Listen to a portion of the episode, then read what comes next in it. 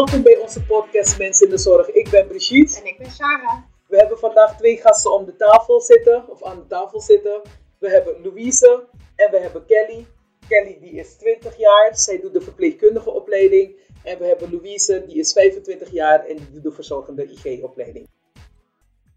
Vandaag gaan we het hebben over een veilig leerklimaat, ehm, over uh, stagiaires en begeleiding. Precies. En ook omdat wij zelf nog aan het beginnen zijn, zijn we eigenlijk een soort van leerling-podcastmakers. Ja, en uh, we willen dus helemaal bij de basis beginnen van hoe is het om een, uh, om een werken-leren combinatie te doen. Hoe is het om als stagiaire ergens binnen te komen.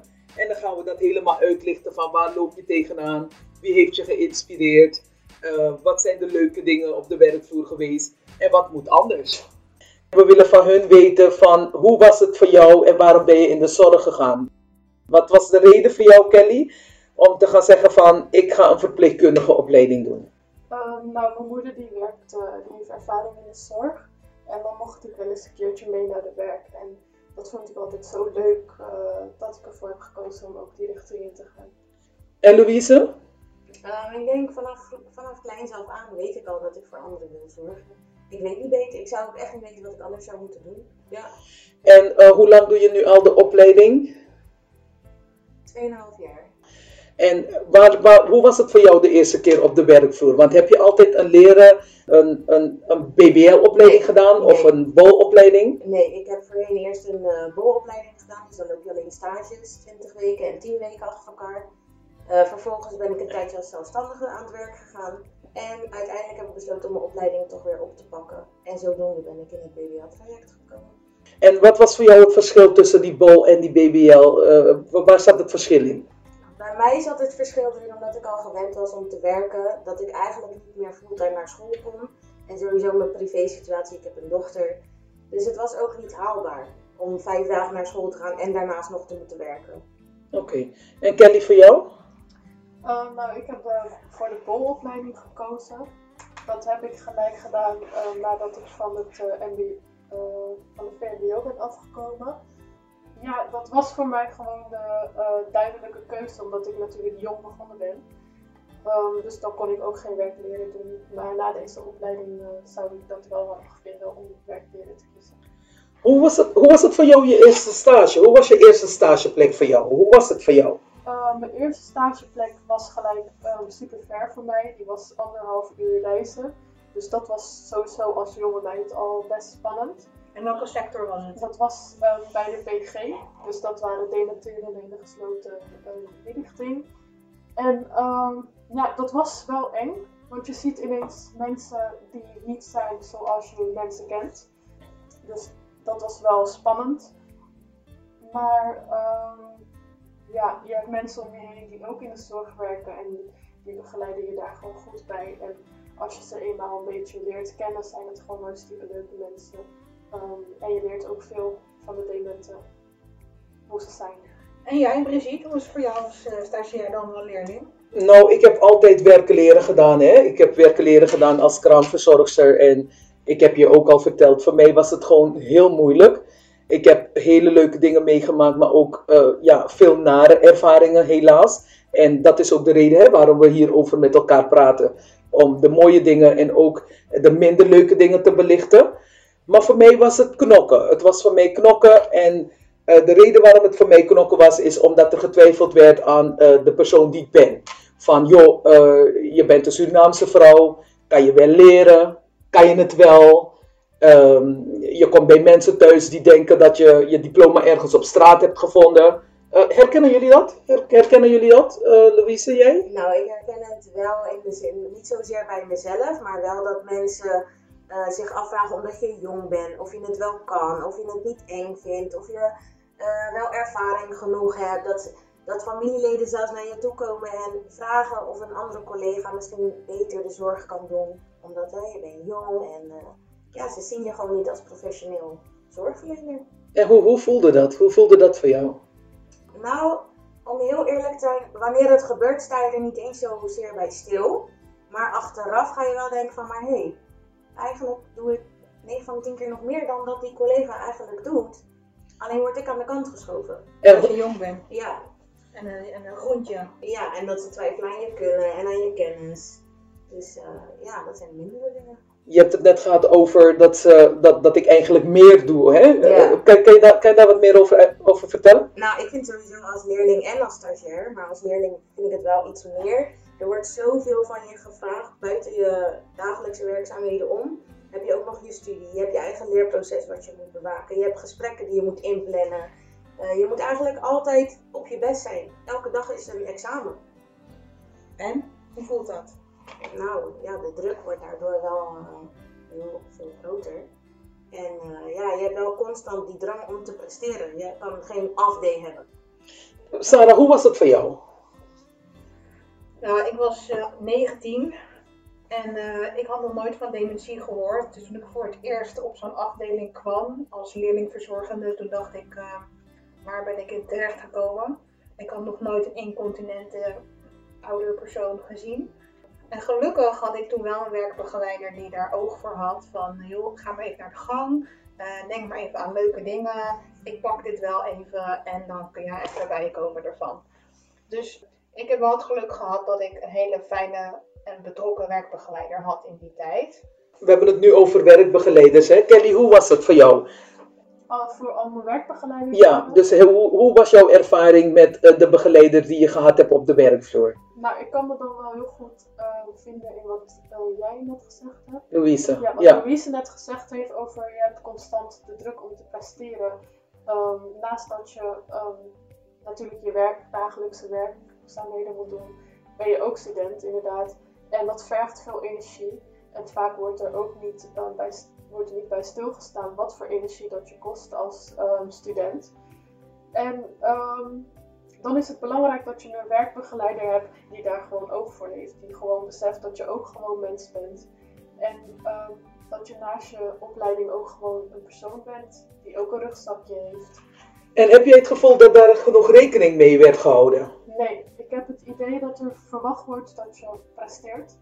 En doe je dat niet, dan wordt gauw ehm, ja, negatief naar je gekeken. Dus ehm, alsof je het niet kan, alsof je niet bekwaam bent. En eh, dat heb ik ehm, niet op alle stages die ik heb gelopen, maar eh, wel op veel stages viel het me wel op. Dat daar weinig rekening mee gehouden wordt. En wat, wat, wat heb je er zelf aan gedaan? Sarah, heb jij, jij hebt dat niet meegemaakt, hè, zeg jij. Je hebt altijd wel eh, eh, een begeleider gehad die, eh, die daar voor je stond. Is dat ook gewoon om de persoon die je bent? Omdat je voor jezelf best wel een zelfstandige vrouw bent. Je weet wat er van je verwacht wordt. Hing, het, hing het daarvan af? Nee, ik denk dat ik gewoon heel vaak geluk heb gehad. Dat met, denk je. met werkbegeleiders. En ook ik heb eh, moeten slijmen soms bij een werkbegeleider, want eh wie doet dat niet? En, ehm, maar ik heb ook altijd voor ogen gehad van als ik zelf ooit de kans krijg om een leerling te begeleiden, laat me dan altijd de ervaringen die ik zelf heb gehad, die voor mij niet prettig waren of waarin ik me rot heb gevoeld, laat me dat alsjeblieft nooit bij een ander aandoen. Ja. Dus dat is. eh, dus als ik het dan heel moeilijk had, dan dacht ik dan maar daaraan. Dan, dan was het iets beter Ja. te dragen. Ik heb vaak bijvoorbeeld eh, te horen gekregen van, ja, ik heb er ook voor moeten knokken, dus dat moet jij ook gewoon doen. Eh, kennen jullie dat? Kennen Ja. jullie dat soort uitspraken? Ja. Ja? Zeggen ze, ehm, ja, ik heb mijn diploma al. Ja. Dat is het eigenlijk. Bij jou meisje zal het toch echt moeten doen. Ik heb het toen ook moeten doen, ja, hoe zwaar ik het ook had. Ja. Maar ze vergeten dat de opleiding toen en de opleiding nu is wel een wereld van verschil. De zorg het blijft eigenlijk altijd wel hetzelfde. Het wordt eigenlijk steeds makkelijker naarmate de jaren vorderen. Maar tegelijkertijd de opleiding wordt gewoon steeds zwaarder. En je persoonlijke leven, het is niet zoals vroeger. Je brengt je kinderen niet bij de buurvrouw en die past er heel de dag op. Ja. Je hebt niet meer dat systeem zoals vroeger. Heb je het gevoel dat er veel rekening met je persoonlijke Nee. situatie gehouden wordt? Totaal niet. Kon je bij iemand kwijt? Kon je dat, kon je dat goed met jouw Nee, werkbegeleider? want zodra je begint over je privé, dan is het misschien moet je opleiding even Ja. stoppen. Zodra Ja? je begint dat je het even moeilijk hebt, zoals elk ander persoon het ook zou hebben, vast, vaste medewerker, stagiair, schoonmaakster, het maakt niet uit. Zodra je als leerling of stagiair erover begint dat je het moeilijk hebt, of even niet aan je school toe kan komen, of thuis het een en ander hebt spelen, is het ja, dan misschien zou je toch maar eventjes een niveau lager moeten gaan. Ja, of een stapje harder moeten lopen. Ja. Dat je, Het is een, altijd een van de twee. Het is nooit van, eh, joh, eh, doe het even zo. Of maak even maak je planning wat ruimer, zodat je wat Ja. meer tijd hebt om bij te komen van eh, je, je privéleven. Ja. Dus je wordt eigenlijk te weinig rekening gehouden met je privé. ja, waar een vaste collega drie dagen vrij krijgt omdat iemand is overleden in de familie, krijg je als leerling letterlijk alleen vrij voor de begrafenis. En je moet het inhalen. En inhalen. Ja. Ja.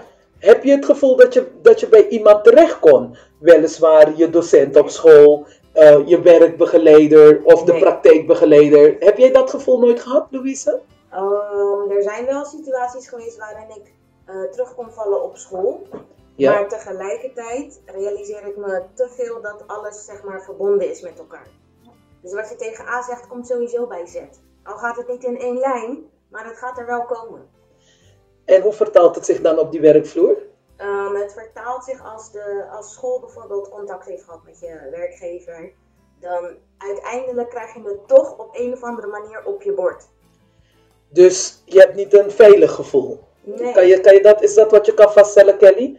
Hoe was het voor jou? Nou ja, eh, het is echt, het, je krijgt soms het gevoel dat jij als enige voor jezelf opkomt. Terwijl je een, aan, een eh, werkbegeleider aangewezen krijgt, een praktijkopleider aangewezen krijgt, een vertrouwenspersoon op school. Maar vaak merk je dat die drie dan in dit geval toch samenwerken.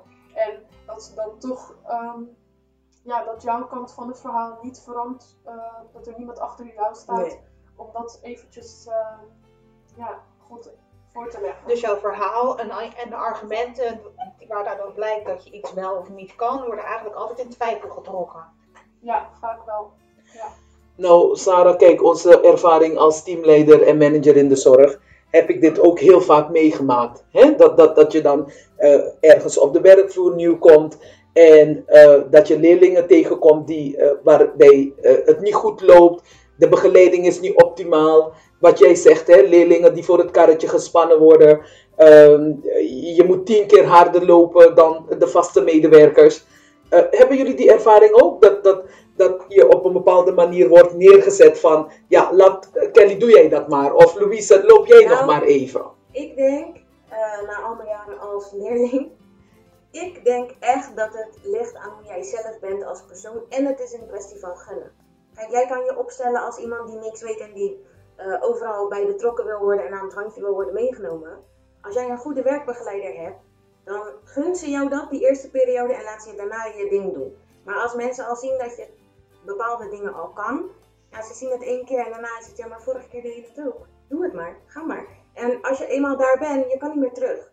Want Ja. zodra je een stap terug doet, is het alsof je motivatie weg is. Is het alsof je niet eh, de opleiding echt serieus neemt. Alsof je hier maar loopt te lanterfanten. En letterlijk zo wordt het ook tegen je gezegd. Geef eens een voorbeeld. Ehm, nou, als ik bijvoorbeeld gisteren eh, een extra unit erbij heb genomen om daar medicatie te delen, omdat er geen gediplomeerde op de dag is, dan wordt er verwacht dat de volgende dag dat er geen eens een extra gediplomeerde hoeft te worden ingezet, omdat ik er ben. En gisteren kon ik het ook, dus waarom kan ik het vandaag niet nog een keer doen? Dus er wordt heel veel van je verwacht. En als je daar niet aan voldoet, dan word je daarop afgerekend. Ja, En is het dan ook wel eens zo van, eh, dan wil je bijvoorbeeld, want dit is valt onder het coördineren van zorg, hè, dat je dus overstijgend eh, kunt eh, handelen, dat het dan ook een soort van niet wordt afgetekend. Ik bedoel, je doet het wel. Ja. Je hebt reflectieverslagen erop geschreven, je hebt feedback gekregen van collega's als er die dus blijkbaar zijn. En dan wil je met je aftekenboek komen en dan? Nee, wanneer het over aftekenen gaat, dan moet alles volgens protocol. Oh, vertel. Eh, nou ja, als, wanneer jij je dagelijkse werkzaamheden doet, doe jij heel veel handelingen. Je doet voorbouwende handelingen, je voert taken uit die eigenlijk niet voor jou bestemd zijn, maar je doet het toch, want jij staat bijvoorbeeld die dag op die woongroep of die unit en het hoort gewoon bij het pakket wat je dagelijks doet. Dus je doet het maar, want als je het niet doet, wordt er gezegd je hebt niet goed gewerkt. Dan wanneer je eh, een verslag erover schrijft van nou, vandaag heb ik dit en dit gedaan en ook al is het niet mijn taak, ik, heb, ik vond mezelf kundig genoeg om het toch op te pakken. Zo en zo heb ik gehandeld. Ik maak een strakke reflectie ervan. Ja, het wordt bekeken. Maar zolang jij geen planning hebt gemaakt of hebt aangegeven dat je dit van tevoren al zou gaan doen, ja, dan is het als een soort van oefenmoment voor jezelf. En zo wordt het dan ook maar neergezet van, nou ja, heb je mooi geoefend. Wanneer je examen wil doen, horen we het. Het is een soort met twee maten meten eigenlijk. Heel erg. Kelly, jij hebt op, de, op, op niet de afgelopen stage, want je bent nu eh, recentelijk aan een nieuwe stage begonnen. Maar daarvoor heb je bij een andere instelling gelopen, waarbij je een begeleider had die ook behoorlijk. Hè, je hebt een stage gedaan in het ziekenhuis Ja. en je hebt eentje gedaan ook in een verpleeghuis. Maar daar had je, ja, en daar had je toch best wel een nare ervaring. In het ziekenhuis eh, zeker. Ehm, in het ziekenhuis lopen er veel leerlingen, dus die doen werk en leren. Ehm, vanaf het eerste jaar al als verpleegkundige. Ehm, en als je daar komt als boller, dus ehm, gewoon stage lopen, merk je dat een eerstejaars jou als derdejaars boller gewoon overstijgt. Zo'n leerling. Omdat die daar gewoon letterlijk werken op die afdelingen. Ze krijgen gewoon dagelijks het ziekenhuis mee. En als stagiair heb je dat niet, maar je wordt wel, wel dezelfde. Er wordt met dezelfde maat Er gemeten. wordt met dezelfde maat gemeten, dus al snel ehm, ben je niet goed genoeg. En het is ook nog eens nieuw als je in het ziekenhuis komt. Het is een hele nieuwe ervaring vergeleken met een verzorgingshuis. Verpleeghuis. Ja, Ja, een verpleeghuis. Ehm, en daar had ik wel moeite mee. Je krijgt, tenminste in mijn geval, had ik niet genoeg eh, de ruimte om te wennen, vond ik. Er werd al heel gauw heel veel van je verwacht. En het was voor mij ook een periode waarin ik persoonlijk zeg maar best wel veel had. En als je dat, toen ik dat eenmaal aangaf, van jongens, ik loop een beetje achter op mijn planning. Ehm, maar dat komt door dit en dit en dit. Kunnen we misschien kijken naar hoe we dat kunnen ehm, compenseren of toch een oplossing kunnen zoeken. Was het al heel gauw inderdaad van, ja, misschien moet jij dan stoppen met je opleiding. En dat is echt niet het einde van de wereld, denk ik van. Maar dat is niet wat ik wil. Ik wil gewoon begeleiding van mijn werkbegeleider. Ehm, toen ik eenmaal dat had aangegeven van, goh, ehm, ik loop een beetje achter, merkte ik dat ik helemaal niet meer begeleid werd. Ehm, ja, ze hadden geen vertrouwen meer in me. En, zeiden, en als ik vroeg van, nou wat kan ik doen achteraf om dat dan toch te laten zien, was het van, nee het is al te laat. Maar eerder hadden ze dat nooit aangegeven, wat het probleem was. eh. Ja. En, en wat je ook vertelde is dat je desondanks. We gaan door. Ja, dus eh, jouw ziekenhuiservaring, Kelly, dat, dat heeft jou toch best wel beschadigd, zo'n beetje. Is dat wat je kan zeggen? ja, beschadigd en ook wel eh, onzeker gemaakt. Ehm, ja, ook wel onzeker gemaakt, want ehm, je, je geeft aan dat er iets is en er wordt dus niet naar geluisterd en vervolgens moet je het helemaal alleen doen. Ehm, dus dat heeft mij eigenlijk een stapje achteruit gedaan in mijn persoonlijk proces voor het ontwikkelen van voor jezelf opkomen en, en dergelijke. Ja. Hoe sta je er nu in? Ehm, nu sta ik er veel ehm, sterker in. Ehm, ik heb er zeker van geleerd dat ik bijvoorbeeld mijn persoonlijke dingen, ja, ik probeer dat te balanceren. Zodat dat geen invloed heeft op mijn stage. En dat doe ik dan aan de hand van, ehm, ik heb op school, dat mogen jullie best weten, ik heb op school ehm, daar mensen voor ingeschakeld. Dus iemand die je begeleidt met je planning, ehm, maatschappelijk werkster zelfs. En die hebben mij dan geholpen om mijn persoonlijke situatie niet mee te nemen naar mijn stage, zodat ik daar gewoon nog steeds kan functioneren. Zodat ik niet meer naar mijn stage hoef te zeggen van jongens, het gaat nou even niet goed. Ehm, ik moet het wat rustiger aandoen. Maar had je, er, had je er baat bij gehad als je een leidinggevende zou hebben gehad op de werkvloer of een praktijkbegeleider die jou, eh, die jou daarin toch wat persoonlijker, wat meer zou begeleiden? Ja, zeker. Ehm, gewoon iemand die naar je luistert. En die echt naar je luistert. En niet kijkt naar zijn eigen ervaringen, maar kijkt naar wat past het beste bij Kelly. Ehm, dat heb ik heel erg gemist. Want Dat, ja. ik heb toen echt eerlijk aangegeven van dit is wat er is en dit is wat ik wil. En toen werd er eigenlijk gezegd van oké, nou leuk wat jij wilt, maar wij denken dat je beter dit kan doen. Ja. Ehm, dames, hoe zit het met dat stukje dat, ehm, dat je bijvoorbeeld een niveau 2 doet en eh, niveau 3 of... eh, nee, laat me het even anders zeggen. Heb je het gehad dat je bijvoorbeeld nu, want jij bent als 16-jarige de verpleegkundige opleiding gestart. Hè? Ja. Je was vrij jong Ja. toen je in het eerste jaar zat. Je hebt er vier jaar, toen je erover is, zit nu in je laatste jaar. Heb jij gehad dat als je als jong, vol- jong meisje, hè, verpleegkundige, 16 jaar, dan kom je dames tegen op de werkvloer die misschien een niveau 2 hebben, helpende, en die zijn in de 30 of wat ouder, dat die anders met jou omgaan. Heb je dat, heb je dat ook meegemaakt? Ehm, Wat bedoel je anders? ja. Nou, ehm, Het wat is ik. toch een soort van jaloezie hoor. Ja, kijk, daar, daar, daarover, daarover wil ik het hebben. Ik, wil- niets is taboe. Ik heb dan heel vaak gehad dat als je, hè, je bent dan jong, eh, je bent kraamverzorgster of ik ben verzorgende IG, ik ben gediplomeerd. En dan kom je op een afdeling en dan doe je de opleiding. En dan heb je eh, eh, een niveau 2 die misschien al 20 jaar in het vak zit en die je vreselijk onheus behandelt. Alleen omdat zij denkt van, wie, denk, wie ben jij? Je bent een broekje, je bent een groentje. Heb je dat, heb je dat meegemaakt? Hebben jullie daar ervaringen mee, Louise? Jij? Ja, nou ja, zoals ik al eerder aangaf, inderdaad dat gewoon familie ook aanvraagt of er een ander verzorgende voor familielid eh, inge, ingepland kan worden. Omdat familie vindt dat jij als jonkie het waarschijnlijk niet goed gaat doen. Oké. En de dames en de helpende, die, zeg maar, die ja, makkelijk jouw moeder hadden kunnen zijn. ja, en dat ook vaak genoeg bedruk, eh, benadrukken. En dan vertellen, dus jij hoeft mij niet te gaan vertellen wat ik moet doen. Ik deed dit al, toen moest jij nog geboren worden. Ja. Zulke dingen. Dus de, de gelijkheid op de werkvloer ontbreekt. Ja. De gelijkheid. Eh, Kelly, ik heb die vraag al gesteld. Hè? Wat had je anders willen zien? Wat, wat, had, je, wat had je graag gewild van een, een leidinggevende of een werkbegeleider op de werkvloer? Ehm, wat ik denk, ehm, wat mij persoonlijk en misschien ook veel andere studenten zou helpen, is dat er gewoon een ehm, omgeving wordt gecreëerd waarin jij je veilig kan voelen, zowel als iemand die aan het leren is, maar ook gewoon voor de persoon die je bent, die, die ook gewoon mag zijn. Je hoeft geen robot te zijn die maar alleen maar presteert. En dat er ook gewoon beseft wordt dat het best zwaar is om en stagiaire te zijn die naar school moet, misschien een bijbaan heeft, eh, stage loopt. ehm, en je moet presteren en je moet je werkzaamheden en je hebt je persoonlijke doelen. Je moet van je afleren bijten. Dat er gewoon beseft wordt dat dat best wel veel is. En dat de werkbegeleiding, ehm, ja, werkbegeleiding, een werkbegeleider ehm, daar ook op kan aansluiten. Louise, jij? Ik denk dat het belangrijk is dat je een werkbegeleider of teamleider of praktijkopleider hebt die er is voor jou. Jij moet het gevoel hebben dat zij altijd jouw kant gaat kiezen. Wat je ook zegt en dat je ook alles kan zeggen.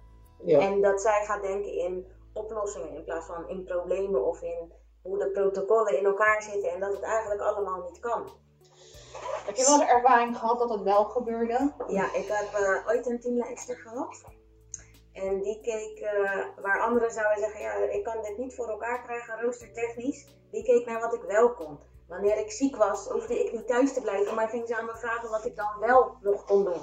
Als ik lichamelijk iets mankeerde, eh, waardo- waardoor ik me niet ziek, voelde, ziek genoeg voelde om thuis te blijven, maar eigenlijk niet in staat was om te komen werken, werden andere werkzaamheden voor me gevonden. Ja, een, voorbeeld, een voorbeeld daarvan is, je had je, had je enkel eh, verstuikt, of, hè, waardoor je dus eh, eh, eh, niet de hele tijd de cliënten kon Nee. verzorgen op de werkvloer. Nee, die met krukken. Ja, maar dus dat je een teamleider hebt die wel met je heeft gekeken Ja. van wat, wat, wat kan je wel. Wat wil je ook? Ja, Want wil jij even die rust om thuis te blijven? Gaat dat jou helpen? Want je hebt ook een privéleven. En ik kan je afmatten op de werkvloer. Maar als jij daardoor thuis niks meer gedaan krijgt, hebben we verlies-verlies. En Ja. ik wil win-win zien. Ja, Ja. Gewoon dus begeleiding die past op jou Ja, Ja. als persoon. ja. En toen, wat gebeurde er toen? Toen werd er gekeken naar wat er wel mogelijk was. En eh, in goed overleg hebben we toen aangepaste werkzaamheden, aangepaste werktijden. Eh, er was zelfs de optie om gehaald en gebracht te worden. Alleen maar zodat ik mijn steentje kon bijdragen. En je bent dan ook meer bereid om dat te doen. Ja. Als iemand zo ver met je mee wil denken, dan als iemand zou zeggen: Ja, ja je loopt nu met krukken, kijk maar hoe je het komt doen. Ja. En anders blijf je zes weken thuis. Dus daarmee haal je, ha- haal, haalde jij of hield jij de binding ook met je werkvloer. En je zegt, je was ook meer bereid om dan een stapje harder te doen. Ja, het is geven en nemen. Precies. Dus eh, als jouw teamleider met jou meedenkt in plaats van tegenwerkt, Ja. dan ben je, maar als leerling kun je ook veel meer groeien. Tuurlijk, maar dan heb je ook het gevoel dat je gehoord wordt, je wordt gezien. Eh, je voelt jezelf ook goed omdat je toch nog iets kan doen. Want je weet dat je eigenlijk thuis had moeten zitten. Maar omdat jouw teamleider of je werkbegeleider zo met jou meedenkt, ben je ook bereid om dat stapje extra te doen, om je extra in te zetten. Maar Dus jij zei toch al met jouw teamleider zijn dat je ook op je werk je voet hoog kon houden? Ja. Wat zei ze?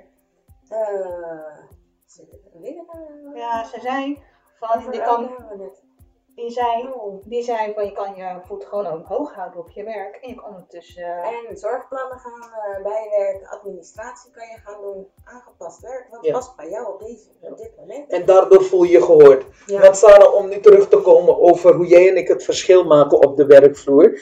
Ehm, eh, hoe heb jij het anders aangepakt? Hoe heb jij eh, eh, gekeken naar de leerlingen en ervoor gezorgd dat die leerlingen zich wel veilig voelen? Want eh, bij onze laatste opdrachtgever hebben wij best wel een hele scala van medewerkers gehad waarvan wij echt dachten van, komt het nog wel goed?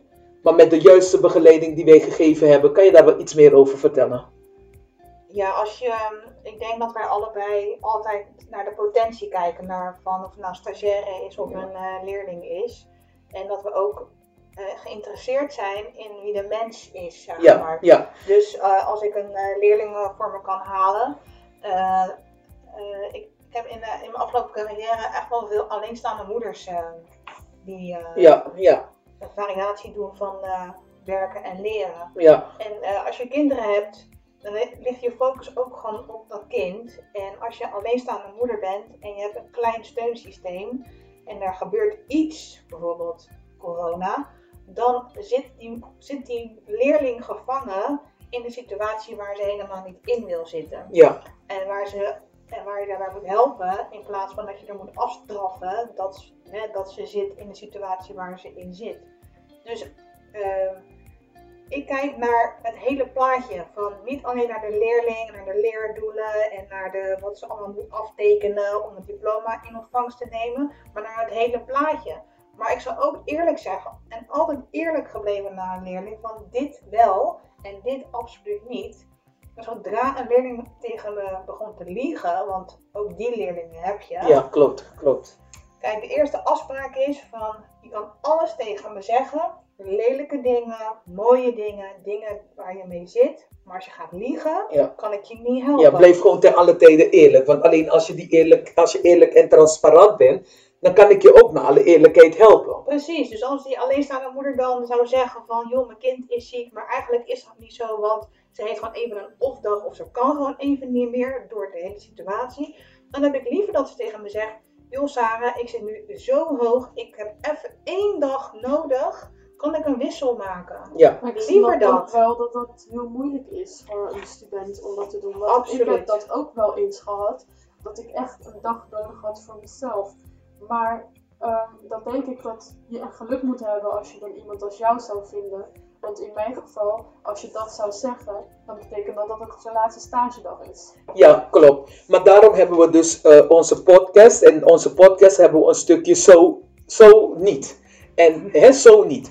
En eh, wat, wat, wat ik altijd doe, ik ga altijd met al en stagiaires ga ik in gesprek. Als je bij mij komt, dan ga ik al heel duidelijk op de voorgrond, heb ik geregeld wie gaat jou begeleiden. Ik zorg er ook te alle tijden voor dat je een tweede begeleider erbij hebt, hè, zodat je dus niet achterloopt met je opdrachten. En ik zorg ook ervoor dat ochtends tijdens de overdracht jij al mag gaan aangeven aan welke opdracht jij wilt werken. Ik ben me er heel erg bewust van dat als je op de voorgrond dit soort dingen voor een leerling goed regelt, dat de leerling ook gewoon weet van als ik vandaag kom, dan weet ik waarmee ik aan de slag moet gaan. En ik stimuleer ze ook. Hè. Ik neem je ook echt mee bij de hand. Ik, ik heb altijd gezegd voor mezelf, leerling in het woord zit leren. Dus je gaat leren, je maakt fouten, maar van die fouten en uit die fouten wil ik zien dat, jij daar, eh, dat je erboven komt. En dat je daarvan gaat leren en dat je gaat groeien. Dus wat ik heb gedaan bij de meeste leerlingen bij mij, en trouwens eigenlijk allemaal, ik zorg ervoor dat je een tweede begeleider hebt. Ik zorg ervoor dat als die begeleiders er niet zijn, jij niet achterloopt. Hè? Je mag vandaag aangeven, ik wil bijvoorbeeld vandaag le- leren katheteriseren. Dan zeg ik, nou, vandaag is Sarah op de werkvloer, jouw begeleiders zijn er niet. Maar dan doe je dit vandaag met Sarah. En dan krijgt ze een beoordelingsformulier en dan kan ze je daarop beoordelen. Dus jij loopt niet achter. Wij creëren echt een ruimte voor jou, dat ik jou ook ga leren om verantwoordelijkheid te nemen. Hé Sarah? Want als je heel jong bent en je bent 16 jaar of 17 jaar, heb je die verantwoordelijkheid niet van een, een mevrouw die 30 is of 35 is en daarna kiest om nog een andere opleiding erbij te gaan volgen.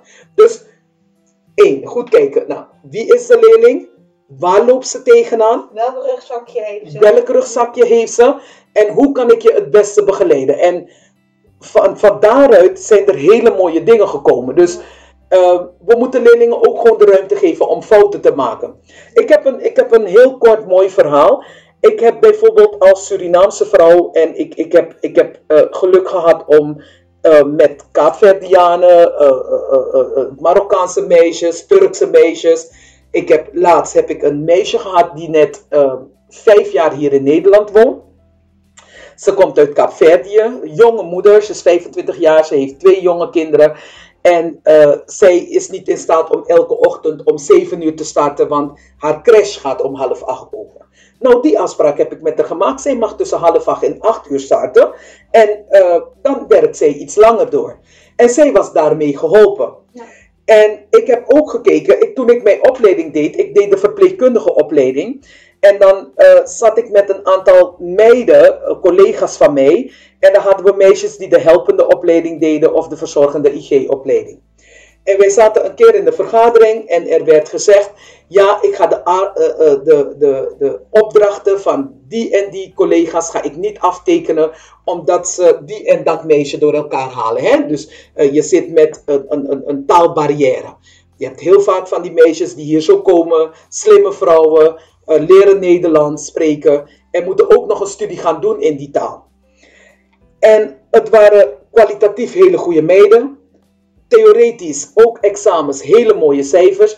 En ik heb toen aan mijn leidinggevende gevraagd: ik zeg, vind jij het goed als ik die meiden ga begeleiden? En ik heb toen tegen mijn collega's op de werkvloer gezegd: ik zeg tegen ze, kijk luister. Wij moeten wat meer begrip hebben voor elkaar. Niet omdat jij niet weet of het die of dat meisje is, dat getuigt niets over jouw intelligentie.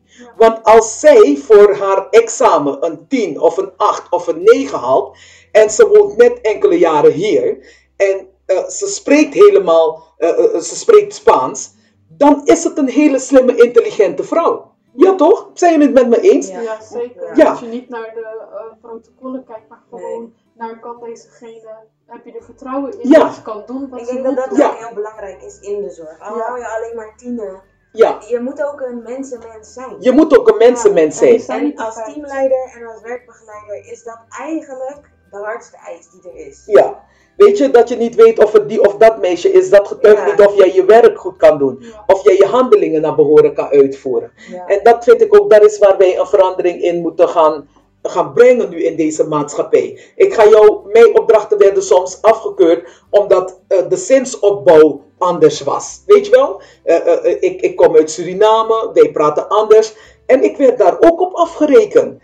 En ik heb gezegd, de pijn en verdriet die ik heb gedaan, gehad tijdens mijn opleiding, ik pas ervoor en ik ga die pijn niet teruggeven aan jullie. Ik geef die pijn niet terug aan, aan, aan leerlingen die het wel willen. Ik geef je- eh, Ik geef je heel veel begrip. ja. Want ik heb de pijn die ik heb gevoeld, zal ik nooit geven aan een ander. Ik ga kijken hoe kan ik je helpen, hoe kan je beter worden en hoe kan ik ervoor zorgen dat ik morgen een fijne collega op de werkvloer heb Ja. die echt hart voor de mensen heeft en, en, en liefde heeft voor de mensen en er Ja. werk naar behoren kan uitvoeren. Ik denk zelf eh, dat het gewoon ook belangrijk is als werkbegeleider. Je krijgt verschillende mensen voor je. Dat zijn mensen, eh, daar vraag je niet om. En dat zal eens een keer iemand zijn waarmee jij helemaal geen klik hebt. Maar als werkbegeleider zou je dan toch wie jij zelf bent een beetje opzij moeten zetten. Ja, je moet heel neutraal. Voor. Je moet Ja. heel neutraal Ja. zijn. Want jij gaf net aan van, jij hebt eh, begrip voor mensen die dan bijvoorbeeld nog niet ehm, helemaal goed over de taal beschikken.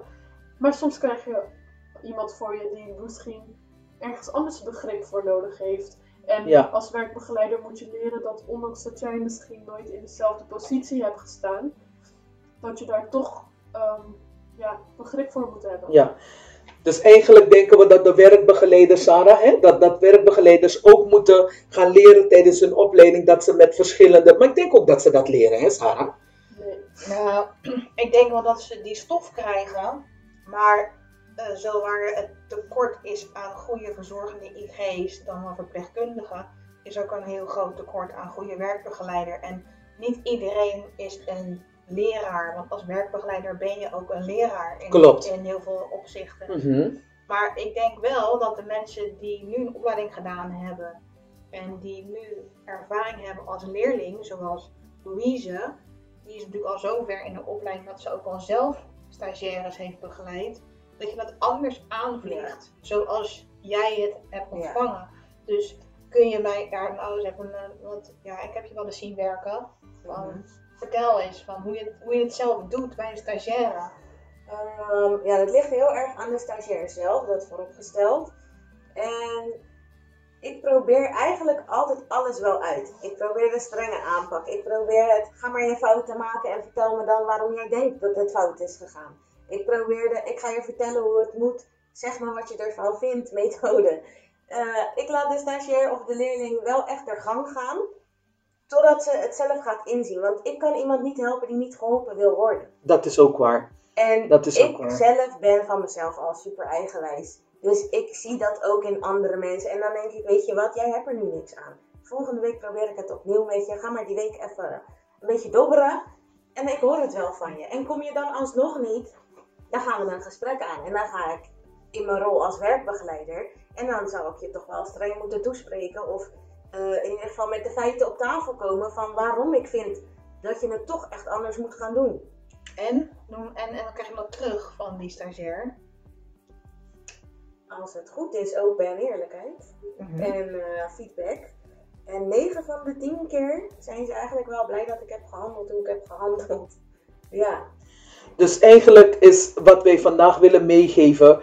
Behandel een ander hè, zoals je zelf bejegend en behandeld wilt worden. ja. En ga niet uit van het, een emotie. Eh, Ik heb dat ook meegemaakt. Nee. Laten we die rottigheid die we meemaken niet meegeven aan een ander. Hè, Sarah? Ja, plus dat je als werkbegeleider ook een, eh, een voorbeeldrol hebt voor je leerling. Ja, Dus als jij eh, rot met je leerling omgaat of je hebt niet echt aandacht voor je leerling of stagiair, hoe kan je stagiair dan van jou leren om echt aandacht en, voor de bewoner of voor de zorgvrager te hebben? Want Klopt. daarin heb je een voorbeeldrol. ja, ja.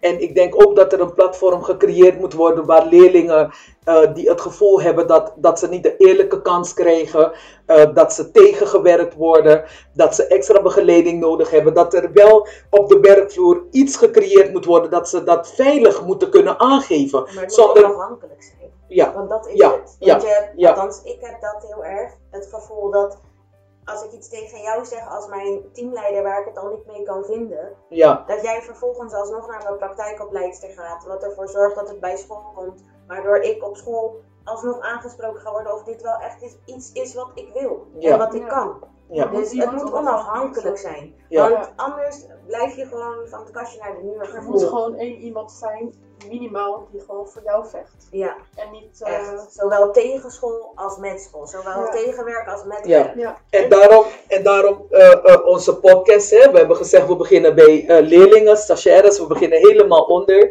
Omdat ik ook leerling ben geweest. Ik ben ook moeder geweest van drie kinderen. En ook nog studies gevolgd. Ik weet dat ik het heel zwaar heb gehad. Ik heb echt sommige dagen gehad van, ik stop ermee. Ik, ik, ik, ik ben er klaar mee. Maar toch heb ik altijd gezegd, weet je wat? Ik ga door. Ik zet door. Want morgen ben ik daar en dan kan ik een goed voorbeeld geven. En dit is een goed voorbeeld die wij nu neerzetten met elkaar, hè Sarah?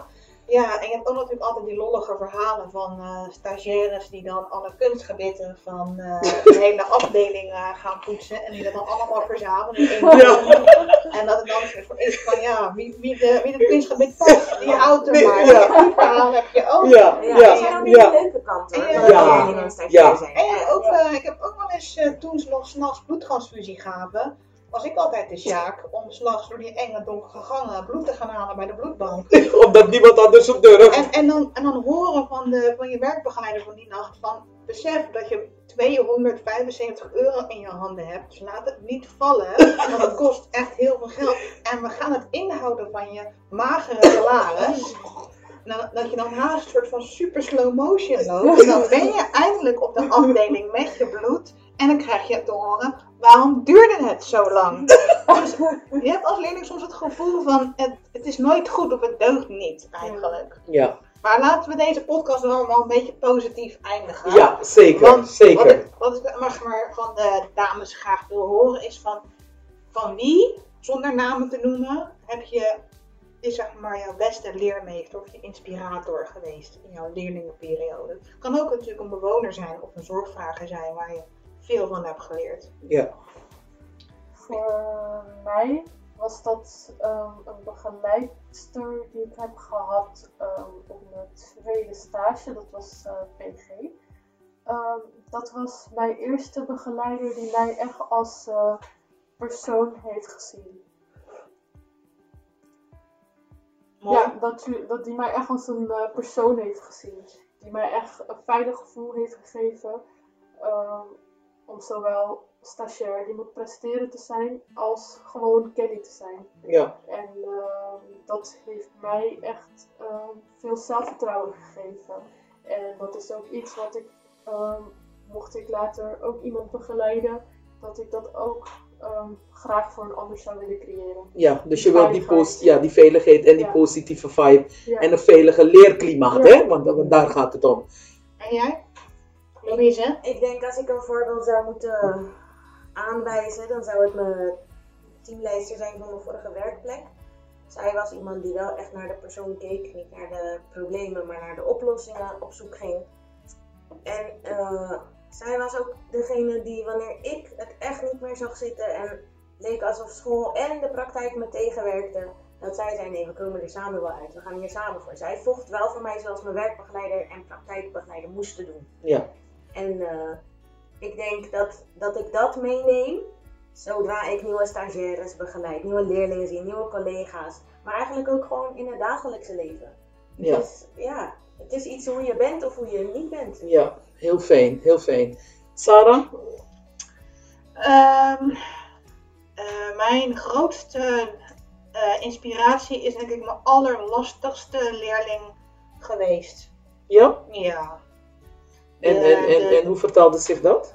Nou, dat je op een gegeven moment echt niet meer weet wat je met deze leerling, waar je die verbinding nog kan hebben met deze leerling. Ja, En dat je dan ook maar gewoon eerlijk zegt van, joh, ik weet het gewoon niet meer. Hoe moet ik jou nou helpen? ja, En dat Ja. ze zegt, nou ja, dat je dit tegen me zegt, is eigenlijk al genoeg. oké. Dat is mijn grootste inspiratiebron. Mhm.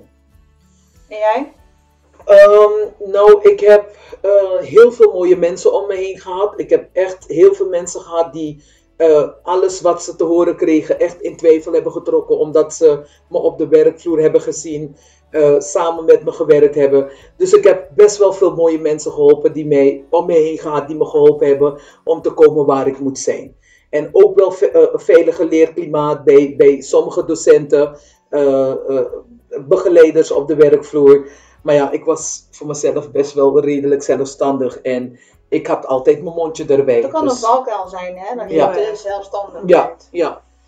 Ja, ja, ik weet het niet. Voor mezelf moest ik zelfstandig zijn, omdat er al sowieso getwijfeld werd om de persoon die ik ben. Dus ik moest al altijd tien stappen harder lopen dan mijn autochtone collega's. Ik heb mij altijd harder, ik heb veel meer moeten bewijzen. Waar zij klaar waren met een A4'tje, moest ik er vijf maken.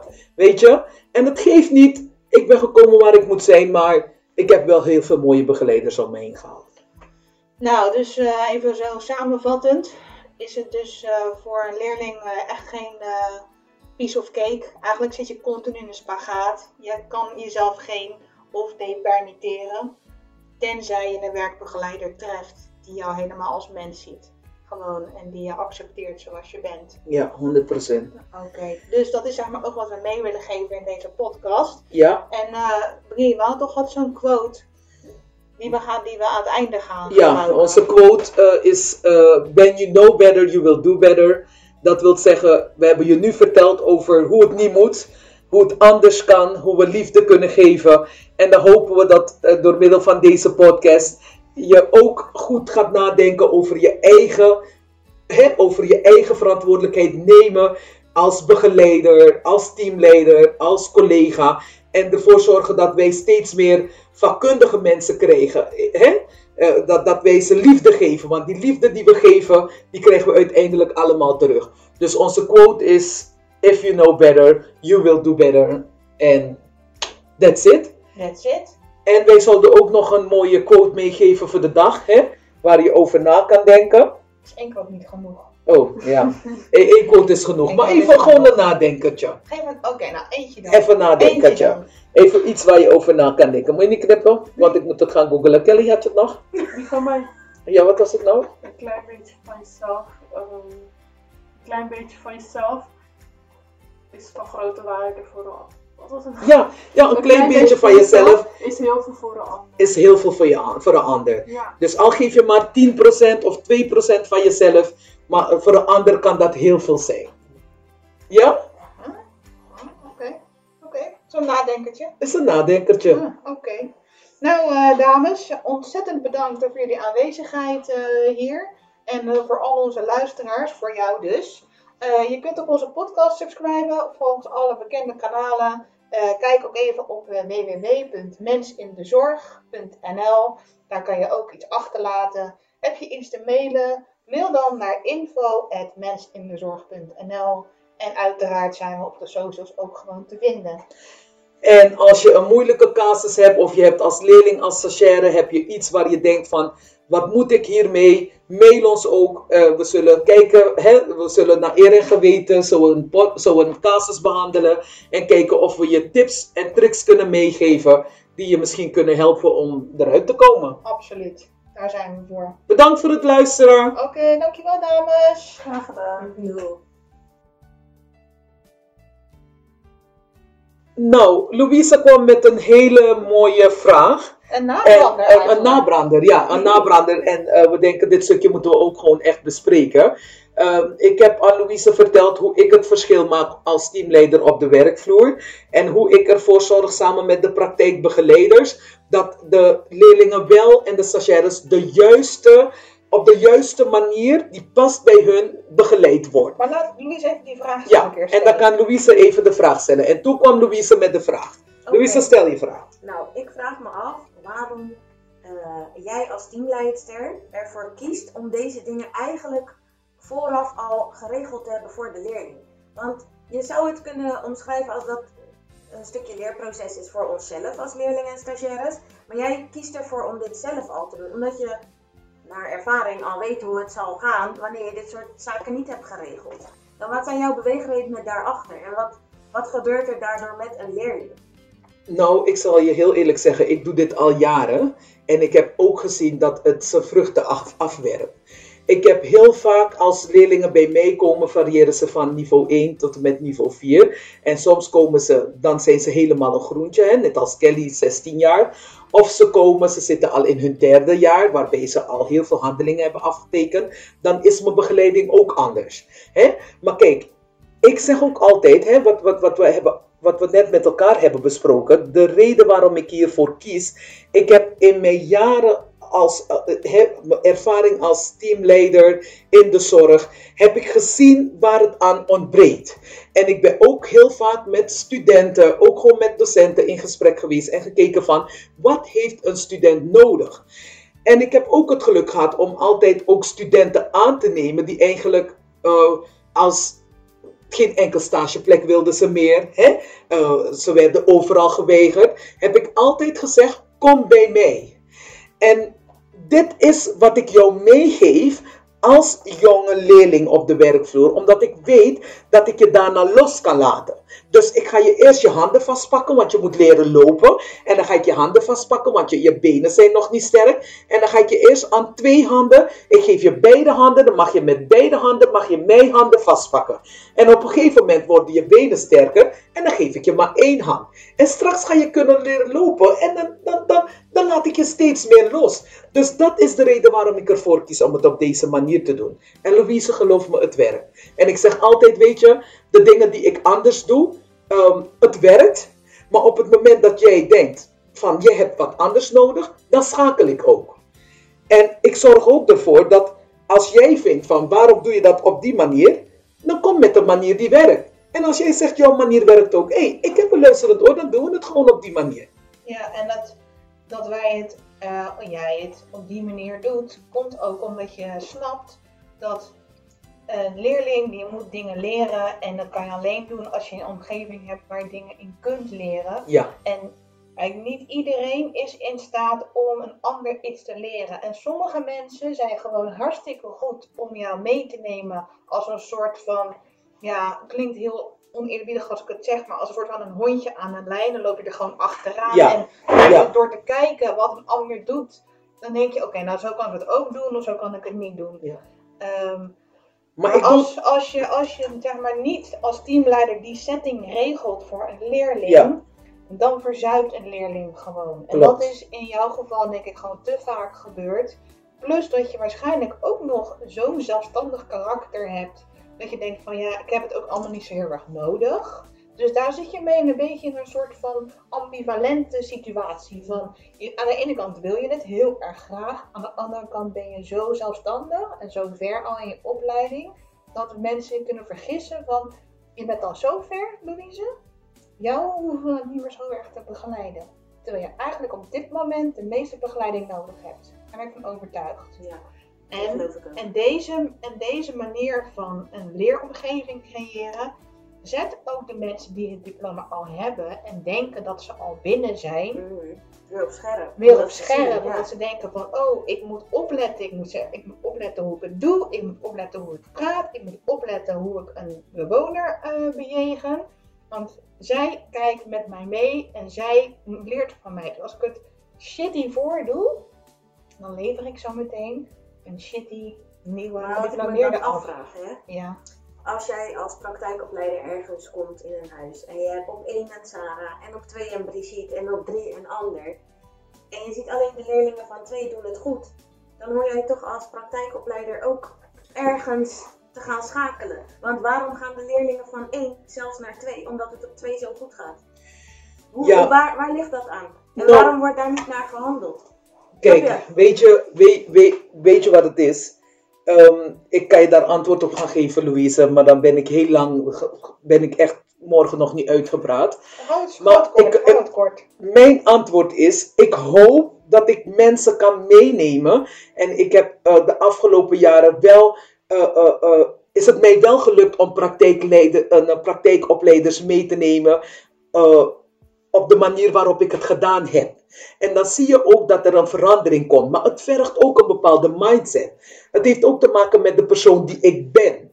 En het heeft ook te maken met mijn eigen levenservaring. Daarom kies ik ervoor om het op deze manier te doen. Ja. Weet je? En natuurlijk zijn wij ook afhankelijk van de plek waar we werken, van het grotere systeem. Ja, En kijk, op het moment dat wij ergens komen en we zetten dat neer, en, het, en dan hoop je dat de mensen die na je komen dat gewoon doorzetten. ja, En dat gebeurt niet altijd. Dat is dus, dat is heel vaak ook niet zo. En dat is ook nou exact de reden waarom we deze podcast nu hebben ja, is ook om onze collega's, waar dan ook in heel Nederland, of waar ze maar ook Nederlands praten, hierin mee te nemen. En al zouden ze maar 10% hiervan meenemen, wat die quote die Kelly heeft eh, gebracht, al hadden ze maar 10% hiervan meenemen, dan kan al heel veel veranderen. ja.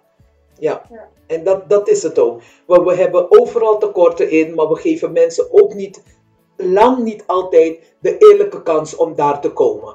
En als eh, werkbegeleider, als teamleider, eh, eh, eh, wil jij, je wilt ervoor zorgen dat er een veilig leerklimaat is, een veilige leefklimaat voor de cliënten. Waarom niet voor de medewerkers? Waarom niet voor de stagiaires? Waarom niet voor de leerlingen? Ja, juist. Juist, Ja. juist. Want Want dit als, zijn de mensen ja. die over, eh, als ik oud en benauwd ben, Ja. dat die voor te Wil ik, wil ik dat Kelly en Louise me ook die liefde geven? Of Ik als wil jij niet- straks een kind hebt dat ook de zorg ingaat en ook stagiaire is, wil je dat die Nou, dan ook zo behandeld wordt? Ja. Zo. Nou, ik Ja. zou mijn dochter nu echt afraden om in de zorg te gaan. Ik zweer het. Door dit. Door alles. Je moet echt, je moet Ja. gewoon tegen je kind gaan van 9 zeggen. tot 5 werken. Ja. Serieus. Ja, Serieus. nou weet je, ik vind het jammer Louise. Ik ook, ik vind het heel maar- jammer.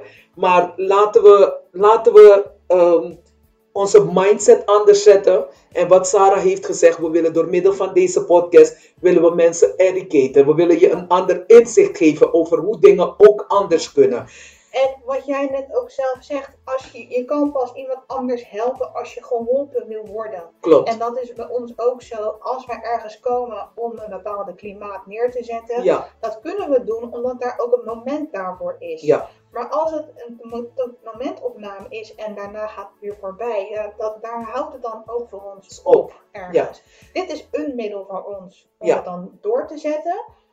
Maar, en dat is ook waar jij een rol in kan spelen. Ja. Jij weet hoe het is als leerling. Dus ik verwacht van jou dat jij een topwerkbegeleider gaat worden. Dat verwacht ik echt van je en ik weet ook dat je het in je hebt. Ja. En daardoor verwacht ik ook dat mochten wij onze, onze wegen weer een keer gaan kruisen, dat jij een bijdrage kan leveren aan het leerklimaat scheppen op een afdeling, dan wel in een verpleeghuis, waar het niet op één afdeling is, maar in het hele huis. En dat ene huis worden twee huizen en twee wordt vier. Zo gaan we door. Ja. En dat is wat we hiermee willen bereiken. En we hebben methodes uitgeschreven. We weten hoe we de leerlingen moeten begeleiden. We weten wat ze nodig hebben. En we praten niet uit één of twee ervaringen. We praten uit jarenlange ervaringen. En ook gewoon dat we 40 hebben jaar, gezien, ja, in totaal. En ook gewoon gezien dat het werkt. Dus wil je ons advies hierin, wil je, van, wil je, het van ons horen het opgepakt hebben, neem gerust contact met ons op hierover.